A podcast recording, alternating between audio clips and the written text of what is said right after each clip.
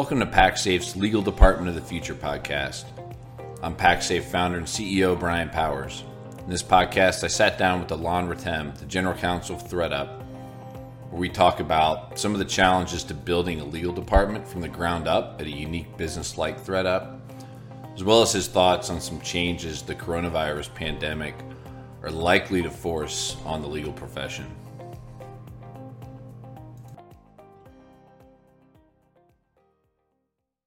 So, welcome to our latest uh, episode of Legal Departments of the Future. Joining me today is Alon Rotem, the General Counsel from ThredUp. Thanks for joining me today, Alon. Uh, glad to be with you. What's going on, Brian? Just uh, enjoying the uh, quarantine life with the kids. How about you? Yeah, pretty much the same. Um, we we're in California, so we've been sheltering in place for I think a little over three weeks at this point. Um, and uh, everybody is getting stir crazy, but we're gonna, I think we're gonna stay the course. Same here. Although yesterday my daughter gave me a presentation on buying two ducks, and uh, looks like we're adopting two ducklings very soon. So good stuff. Uh, Congratulations. Yeah, I know. I'm excited about that. So Alon, uh, we've uh, we've known each other for few years now. You have a really interesting background. Um, let's start there. Why don't you tell us about uh, what got you into law and, and how your journey has led you to ThredUp? Sure, sure. So um, I went to um, undergrad at UC Davis um, and had a business degree there, and really started off thinking I would just kind of go into business of some sort.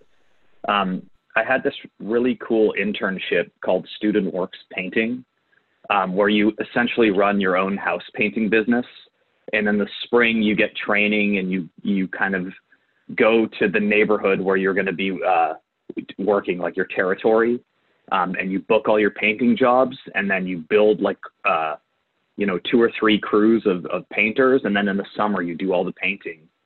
Um, and in the end, uh, you know, I booked like eighty thousand dollars worth of painting jobs, um, and made a little money in the process. And it was sort of like my first taste of the business world. You know, sales, marketing, management, um, budgeting, all that kind of stuff. Um, and so, it, you know, that was super exciting for me, believe it or not.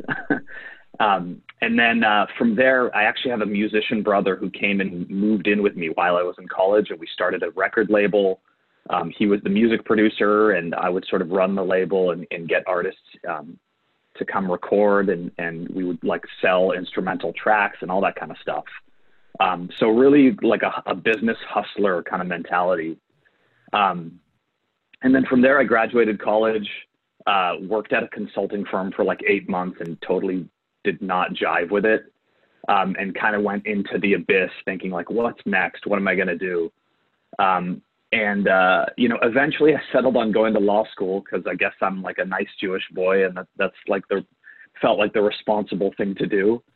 Um, but uh, but i actually really ended up enjoying it and um, i also figured out that you know if i got a law degree it would sort of be the fast track into like the larger corporate world um, just because I'd get to um, work directly with CEOs and, and, and all these sorts of companies doing interesting things.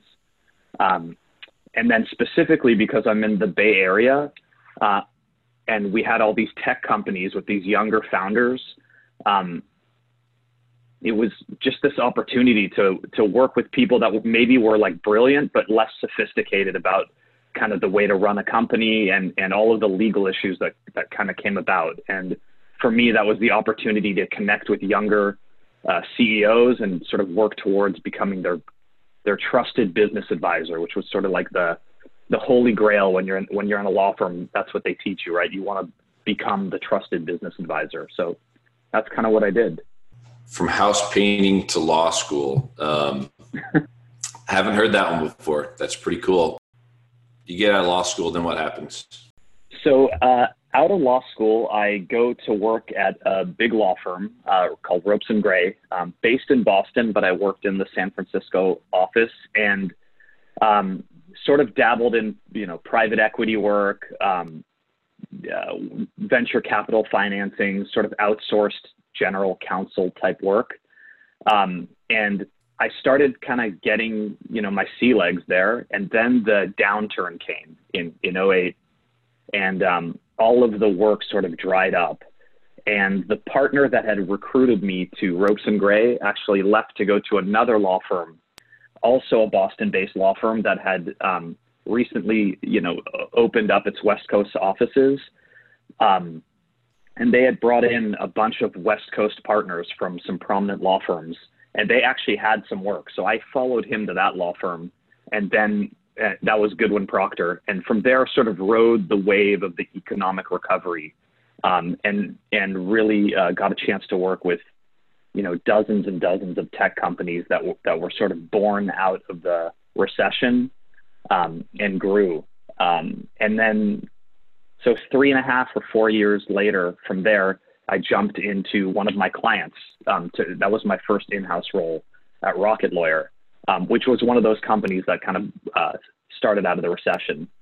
Um, and that's where I really first learned what it was like to be an in-house lawyer. Um, and we can jump into all that uh, later on in this conversation. But um, you know, three and a half years later from Rocket Lawyer, I I went to another company called ThredUp, where I am today. Um, and ThredUp was actually also a client of mine when I was at Goodwin Procter, and also was formed in the downturn. Um, and uh, uh, so that's kind of the the story of uh, yeah, I guess from house painting all the way to general counsel at ThredUp.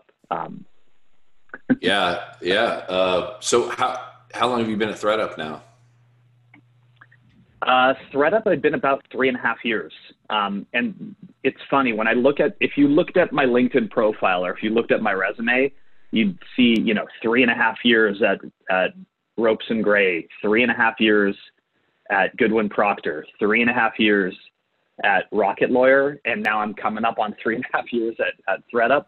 Um, but I think this is the first time where I'm like ready for the next three and a half years. So hopefully no no no other career moves to be made in the near future. Well, that's great. Sounds like you found a home. What was the legal department like at uh, at ThredUp when you got there, and how's it how's it grown or changed since then? Sure. So um, actually, much like Rocket Lawyer, I was the first lawyer into the company um, and sort of built the, the law firm, the, the legal department there from scratch. Um, so at ThredUp, uh, the company had basically grown to a size uh, where they felt like it was time to bring some to bring someone to build a legal department, manage the outside uh, legal spend, and also develop you know all of the best practices that come along with building that legal department. So it went from zero to one immediately when I joined. And then at this point, we have three lawyers total. So we're still a pretty small team. Um, We've got myself, another lawyer who's relatively senior. Um, she's got some great experience uh, also from law firms and larger um, companies. And then a junior person on our team who actually I recruited straight out of law school and, and trained myself.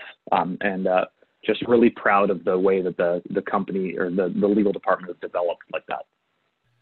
So the first lawyer there, what does the legal department day to day at a company like ThredUp look like? What's what's the function there? Yeah, the the day to day function is um, really a smattering of different uh, silos of legal work that kind of just help the the business overall move forward. So we've got our fair share of marketing and product compliance work. We're like an e-commerce company that's very much consumer facing. So we constantly have, um, you know, offers out to our customers. Um, we've got a pretty complicated um, secondhand clothing marketplace. So we've got uh, customers that are suppliers of clothing and buyers of clothing. Um, so there's a fair amount of work with, you know, our, our terms of use, um, our sellers' terms that are constantly evolving as we launch new initiatives, new products, new campaigns. Um, we've got about 1,500 employees, believe it or not, across the United States. Wow. Um, because we op- we operate these large distribution centers so um, fair amount of uh, regulatory compliance work there, and also, frankly, employment law work. Um, with the with the employee base. Um, we're venture backed, and we've done a series of, of financing. So um, we've got you know a fair amount of corporate finance and investor relations work.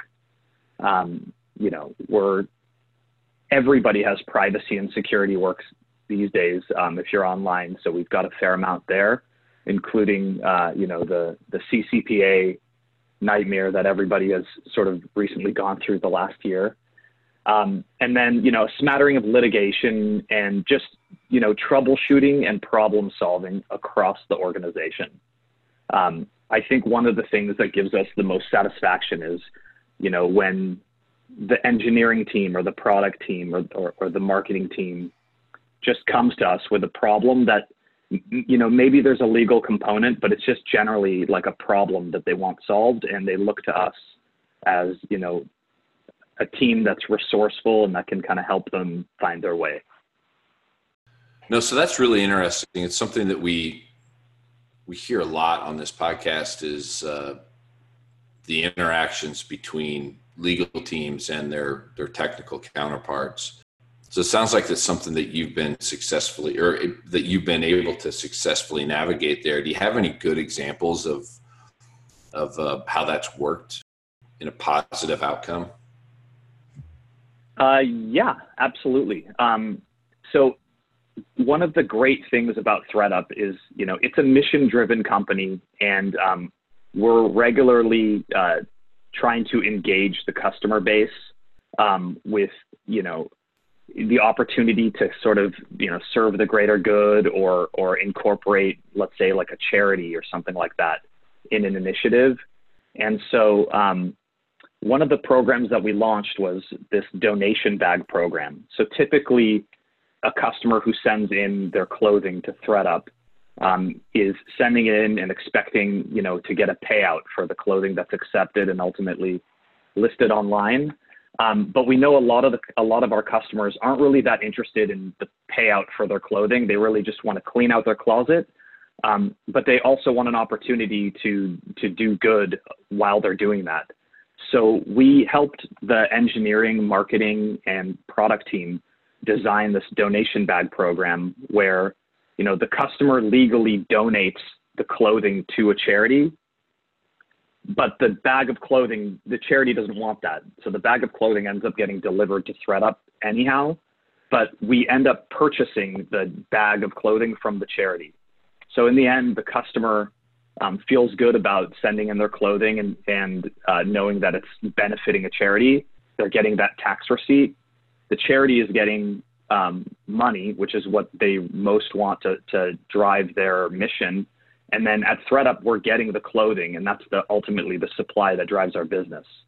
Um, and in order to do that, uh, there was, you know, a fair amount of you know structuring and and legal analysis because there's a there's a whole regulatory scheme for charitable donations, making sure we're doing it the right way, um, registering in the right states, and explaining to the customer exactly how the program works so they understand, you know, what they're getting, what the charity's getting, and what ThredUp's getting. That is pretty interesting. Um, yeah, I can imagine how that was probably a pretty interesting and challenging project. Those can be tough to navigate interesting thing about the ThredUp business it's just this unique combination of tech, consumer facing, marketplace, um, distribution. I'm sure that presents some pretty unique challenges, you know, as a very small legal team. Any specific challenges that are unique to that type of business that come to mind? So there's a number of unique challenges to ThredUp for sure. I mean, we are the largest, you know, online consignment and thrift store in the world, and we process millions of garments of, of used clothing from that are all being sourced um, from the closets of you know of, of American women and children. Um, but I think the thing that makes ThredUp's legal department able to serve uh, the company best is not our ability to, to focus on you know one or two of those unique challenges. It's really about being resourceful and being fast quite frankly. Um, everybody on the team i would consider a generalist. And um, if you just have that problem solving orientation and you're looking to serve the business needs, you know, anything that comes our way is like something that we just, you know, grab with both hands, sink our teeth into, and really try to understand like what is ultimately driving the business, what does the stakeholder really want to accomplish, and then, um, you know, it sounds like a cliche, but it really rings true. You just can't be Doctor No um, as an in-house lawyer. You really have to find a way to say yes, but here are three things to consider. Um, and maybe two of them aren't aren't big risks, but one of them is a big risk. So let's modify what you are trying to accomplish in this way. Um, I think just having that approach or that orientation helps everything else fall into place. Practicing law, I think in-house definitely is much more of a gray area, and especially, you know, you mentioned ThredUp has a relatively complicated business. You know, we do. It's it is technology, it's e-commerce, it's you know hundreds of employees in a distribution center working with tactile you know, with clothing and with the largest garment on hanger facility in North America. And there's a lot of stuff going on there. But at the end of the day, being open minded and listening to what the folks who are running the business are trying to accomplish that's really you know the most of the battle. That's a great approach. How has that translated to how your departments adopt, adopted technology to you know is, is is a way to solve some of those problems? Yeah i mean look we're we're a small team and so some of the things that i thought were table stakes for a company like ours in order for you know a, a functioning legal department to serve um, was to you know implement a contracts management solution from the get-go. And so in doing that, there was a fair bit of work to bring all of those legacy contracts into one central repository. I think that the way that I described it to the company when I came in was, you know, first of all, I asked where are all these contracts, and of course, you know, they m- most people didn't know where they were, and then some people knew where some of them were, and they were totally you know, uh, in in disparate places, and some were signed and unsigned, and it, it was kind of a mess. And so, just explaining to them that we needed like a single source of truth. Where are the final signed contracts? You know, when do they expire? When do they renew? All that kind of stuff. So, um, contracts management solution definitely was something we put in place. The next thing we did was overhaul the cap table management system which is where like all of the all of the stock and stock options are sort of logged. So um, we had a very tight set to to help our investors and our employees understand what the ownership structure looked like. The third thing I, we did immediately was implement a, like a legal invoicing system so that you know the legal team had an easy way to track you know what the legal spend was which vendors we were using most frequently and, and just getting a handle on our budget overall. From there, we've uh, we've created a legal wiki, which I actually would recommend to any company um, if they have the, the, the time and energy to do it. The legal wiki for us is basically serves a, a few different functions. Um, on the one hand, it's like the the repository of all the kind of important policies and procedures that the le- that the legal team has in place. It's got all of our forms and templates. Um, so that's useful for us, but we can also direct other people to self-serve there, like if they need an NDA or some sort of form. It also houses all of the corporate training videos that we've done.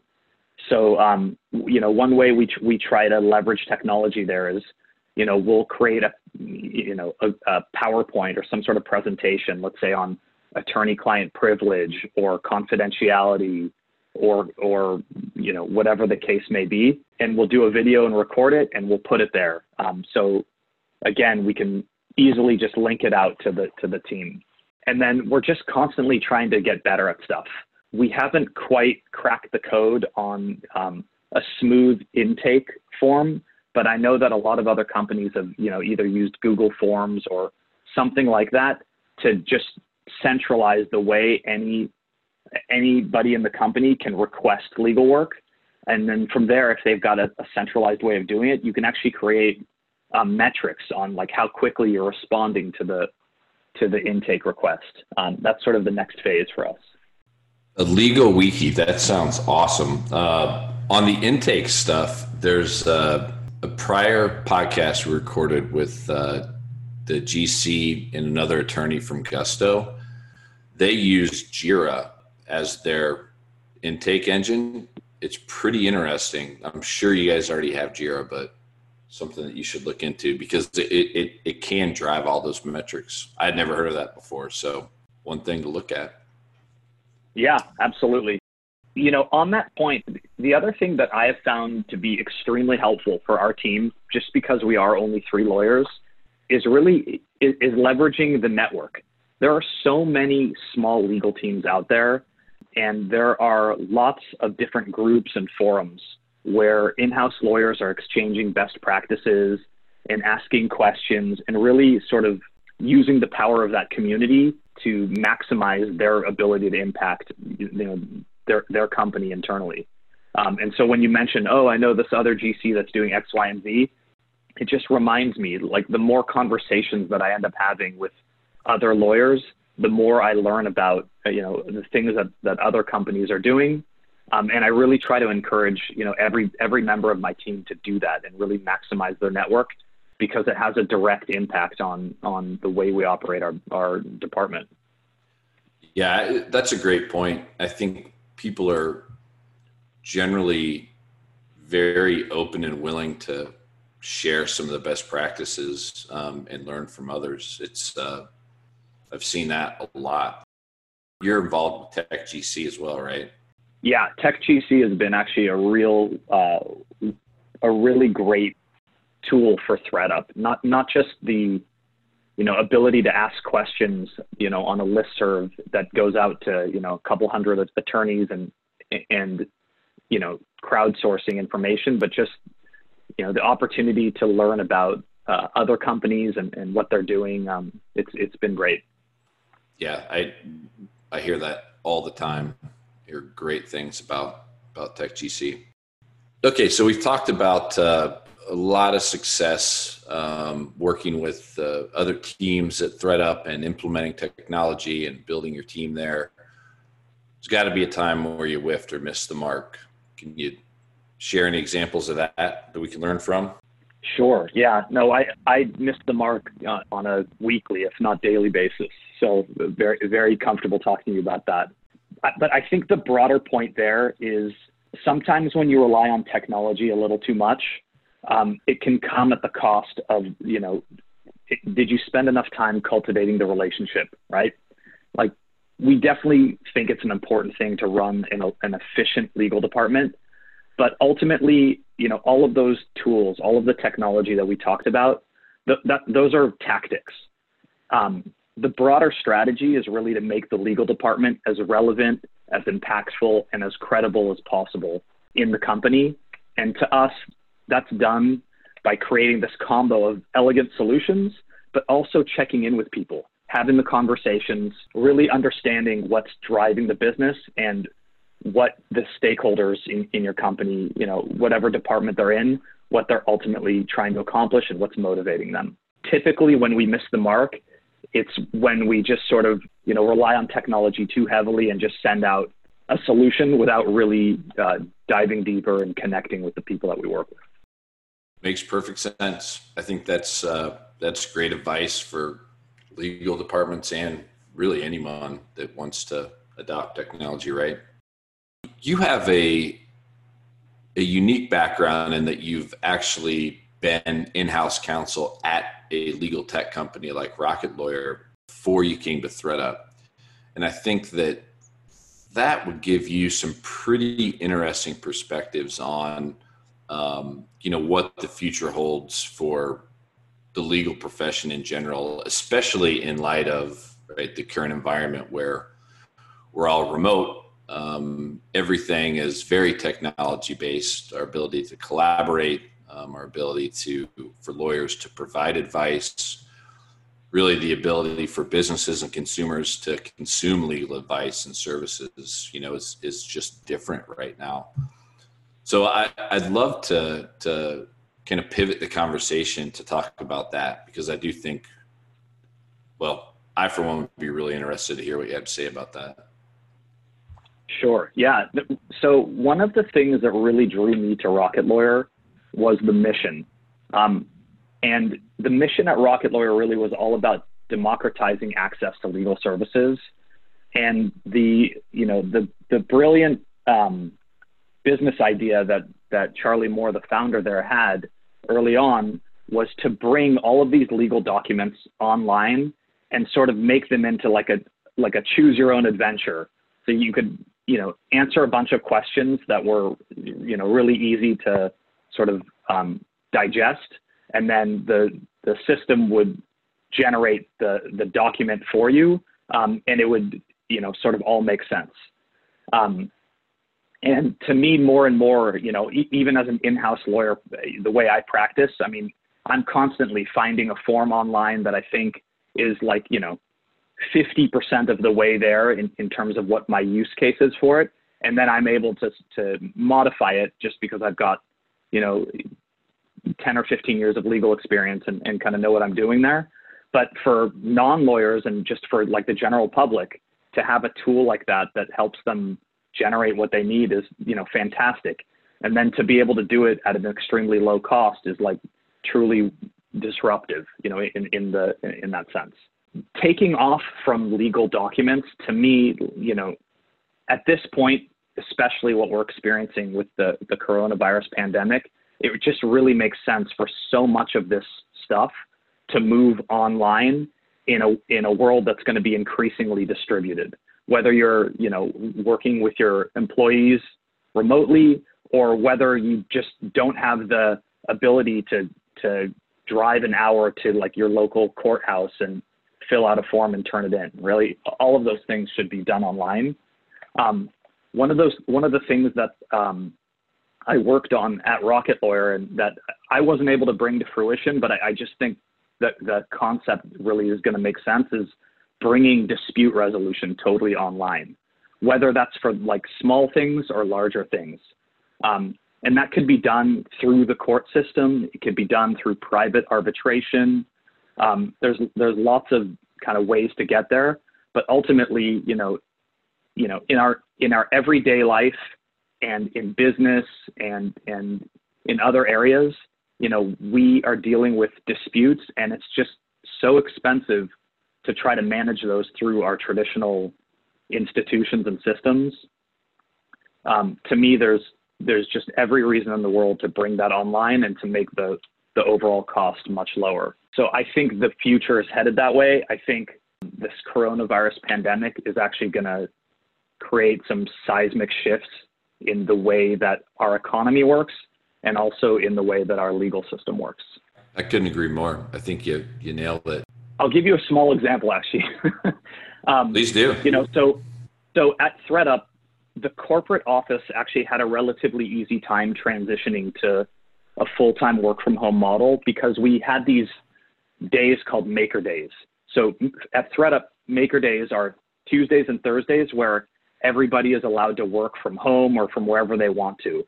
So we we had these two days where everybody was already working in a distributed way, and now we've gone to five days of of distributed work.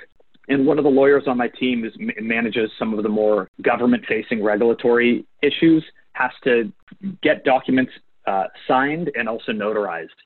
And she asked me like is there a notary that you want to go visit? And, and she, she's like i'll email you the document. You can go notarize it and, and send it in. And you know that used to be the way we did things but now like i have no interest in going to an in-person notary i don't know if notaries are even you know open at this point. and so the first thing we did was was ask ourselves like, how can we solve this problem, um, given the fact that nobody can really leave their house? And then I remembered, oh yeah, when I was working at Rocket Lawyer and we were monitoring, you know, all of the like legal innovations that were coming out, online notary was definitely one of them. And I know that, you know, in certain states it wasn't legal, in other states it, it was legal, and they were sort of, you know, relying on uh, the commerce clause to make it if it's legal in one state then it then it should be accepted by other states so we immediately shifted our like the notary um, the notary services that we needed to online. That's like born out of a requirement, but my expectation is that companies like that are going to just explode out of this pandemic and and be so relevant to all businesses. Yeah, it, that is a great point. I mean, a lot of those things, right? Dispute resolution, notaries, the way we deal with the court systems, it's all been such a slow moving evolution over the past 15 years. And there's really no choice right now. You know, I mean, it's they, they, they have to innovate. Um, because you're right. I, nobody wants to go find a physical notary right now I don't even know if that's yep. allowed. Is that uh, you know, it's you know it's, it's, a it's a public health risk, right? Um, yeah. You know, taking your thumbprint and all that kind of stuff. Traditionally, there has been this battle between these innovative legal tech companies. I'm thinking of Avvo, Clio, Rocket Lawyer, um, LegalZoom, uh, companies like that that are really bringing the power of the internet to the legal system and there's they've been met with such resistance from the state bars um, and, and, sort of the the, the legal inst- industries institutions. And i think there are forward thinking people in all of those institutions but but they have had trouble dragging kind of the older guard with them. And i think that uh, you know what we're experiencing right now is really going to be you know, wind at the sail of of the innovators who are trying to move things forward. And I'm I'm hopeful that the folks that uh, you know are in charge of all the rules of professional responsibility um, and at the state bars are really taking a hard look at at these innovations because ultimately it's not about protecting the the institution of uh, you know or, or the lawyers. It's really about protecting people who are getting um, services, right? We're really trying to focus on you know, making lives easier and really enabling people who can provide legal services to to those just to have as many tools at their disposal so that um, again you, we, we can expand the, the access to justice that that all of those tech companies are really focused on. Well, this has been great. One more question that I think uh, would be would be good for people to hear, uh, just because you do have such an interesting background. Um, do you have any advice for people out there that are just starting in house or thinking about transitioning to in house and and you know how they can navigate building an in-house team in a tech company? Yeah definitely. Just a few things that i think are, are important um, that i've learned from practicing with my team. You know to me the, the skill set for the future for in-house counsel is really all about you know, getting comfortable being a generalist who maybe doesn't know everything, but is just extremely resourceful and can get access to information quickly um, and then distill it in a way that's digestible for your team. Um, that's one thing. I think another thing is just getting comfortable in different types of communication formats. Um, there's definitely a time and place to be formal and to write a memo that's comprehensive, but there's also a way to deliver legal advice in a super informal, quick soundbite way. Um, you know, we use Slack as our you know instant messaging communication tool, and um, it's really forced us to be um, really brief and pithy with the way that we kind of deliver a response to um, our stakeholders. And then now that we're really you know in a distributed world, um, it's just so important to know how to run a meeting um, or even manage a project uh, when you're not in the same room with everyone else. And to me, that that means you know showing up to a meeting with an agenda, um, giving a chance for everybody to to talk and participate, and then you know closing the meeting um, with you know what are the outcomes or what are the next steps, really driving things forward. Um, and then I guess lastly, and we touched on this earlier, it's so important to have a network to rely on. Keeping up to date on trends, uh, understanding the best practices that other companies are using, those are really the, some of the best ways to, to stay current. It's all great advice. Well, Lon, this has been great. Thank you so much for joining me. Be safe. Thanks, Brian. This was fun. I'll talk to you soon.